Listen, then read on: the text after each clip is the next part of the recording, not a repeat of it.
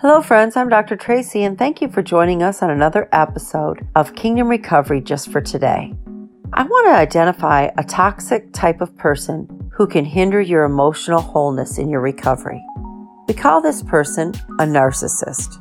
You see, narcissism is a personality disorder that's characterized especially by an exaggerated sense of self importance, a persistent need for admiration, a lack of empathy for others, excessive pride in one's achievements, and snobbish, disdainful, and patronizing attitudes.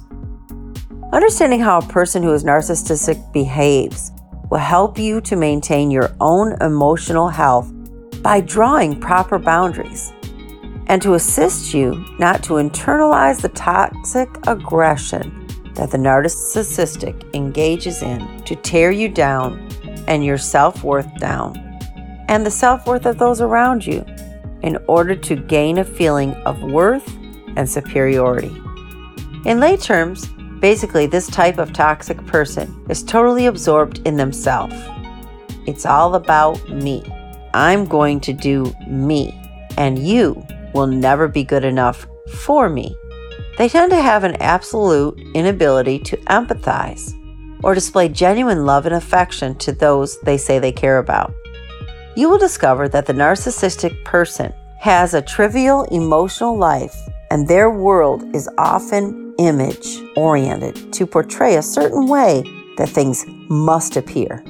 Their manipulative behaviors and relationships exploit, demean, and intimidate others especially those that are intertwined with an intimacy or family and friends, using diversionary tactics to distort the reality of their victims, ultimately deflecting personal responsibility. This is a huge problem. For instance, a needy spouse may call their husband clingy or insecure in an attempt to depict them as the one who is dependent. An insubordinate employee may call their supervisor ineffective and incompetent to divert responsibility for their own personal performance. A mother may say to her daughter, Why are you angry? Because they are angry, and they will persist until she admits that she is also angry, or causes a dramatic argument until anger truly occurs by the daughter. And then she can say, You see what I mean? Your anger is out of control. This manipulation is to reach a goal it works to distort and erode your sense of reality. It eats away at one's ability to trust his or her own feelings. And this action results in the narcissistic feeling justified in abusive behavior and mistreatment.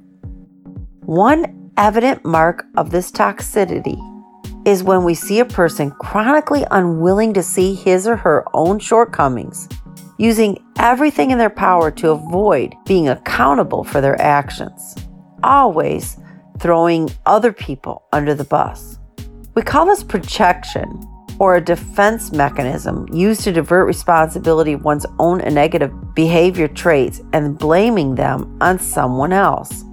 Toxic narcissists will try to confuse you, discredit, and frustrate others. From the main problem, they will deviate and make them feel guilty for being a human being with actual thoughts and feelings of their own. They're very pushy, especially if the person to whom they are relating has a contrary view or opinion of theirs. If you spend a few minutes arguing with a narcissist and the merry-go-round they take you on emotionally, you will even begin to wonder what the disagreement was about in the first place. This is when you must hold on to your own truth and resist the generalizing statements by the narcissist that may contain the past 10 years of your mistakes and shortcomings. Toxic people like this will cast blanket statements that represent the limited singular experience as an always, and somehow, in a matter of moments, will be the very victim of the narcissistic assault because they have overinflated their own sense of self.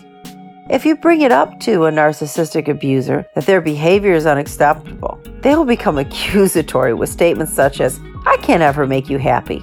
You're never satisfied. And you're always so sensitive. It's always about you. In these moments, it is important that you do not allow them to send you into defending yourself mode. or they can even deflect it back upon themselves with statements such as, So, I'm a bad person, right? This is done to alienate your right to thoughts and feelings of your own.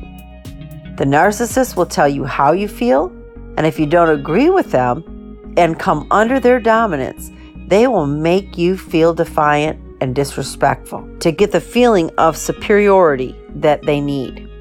You must remember that their delusional state of mind and fallacies are very real to them, and they will make no apologies whatsoever for the emotional harm that they have inflicted upon others as a result of their own behavior. You must guard your heart and mind in the presence of narcissists. It is their innate intent to instill in others around them a persuasive sense of self loathing, unworthiness, and the feeling of complete inadequacy. Don't get pulled in to the constant nitpicking, the changing of irrelevant points over and over to bring confusion and distortion of your own personal self image, which is to provoke you to always prove yourself as efficient or worthy of them, their love, their acceptance, and presence in your life. Validate and improve yourself, my friend. Know that you are enough and you don't have to be made to feel constantly deficient and unworthy. You have the power to choose. People only do to you what you allow them to. If you are unable to be in a relationship with such a toxic person without feeling emotionally challenged and damaged in your responsibility to limit your engagement with such persons, keep them brief in nature. You have to make a decision to either cut them off or separate yourself from them for longer periods of time. To toxic people, a little conditioning can go a long way to keep you walking on eggshells and falling just short of your big dreams, making you believe it's never going to be possible to be able to meet them. The more power you have over your own emotions, the less likely you'll stop trusting your own reality and acknowledge the truth about the abuse you are enduring. I've only shared with you some brief tactics and behaviors of narcissistic people, but it is important that if people around you with these kind of behaviors are robbing you of your joy, your peace, your happiness, and your recovery, that it is important for you today to evaluate your own emotional well being and balance your engagement with such persons with this disorder so that you continue on your own path of health and wholeness. Recognize that toxic people can be very harmful to one's own health if not monitored properly. This is a situation where you must put yourself first so that your life is not hindered or broken. Take charge today and remove the toxins, and you will live a much fuller and happier life. What will you do about the toxic behavior of the toxic people who are hindering your emotional wholeness today.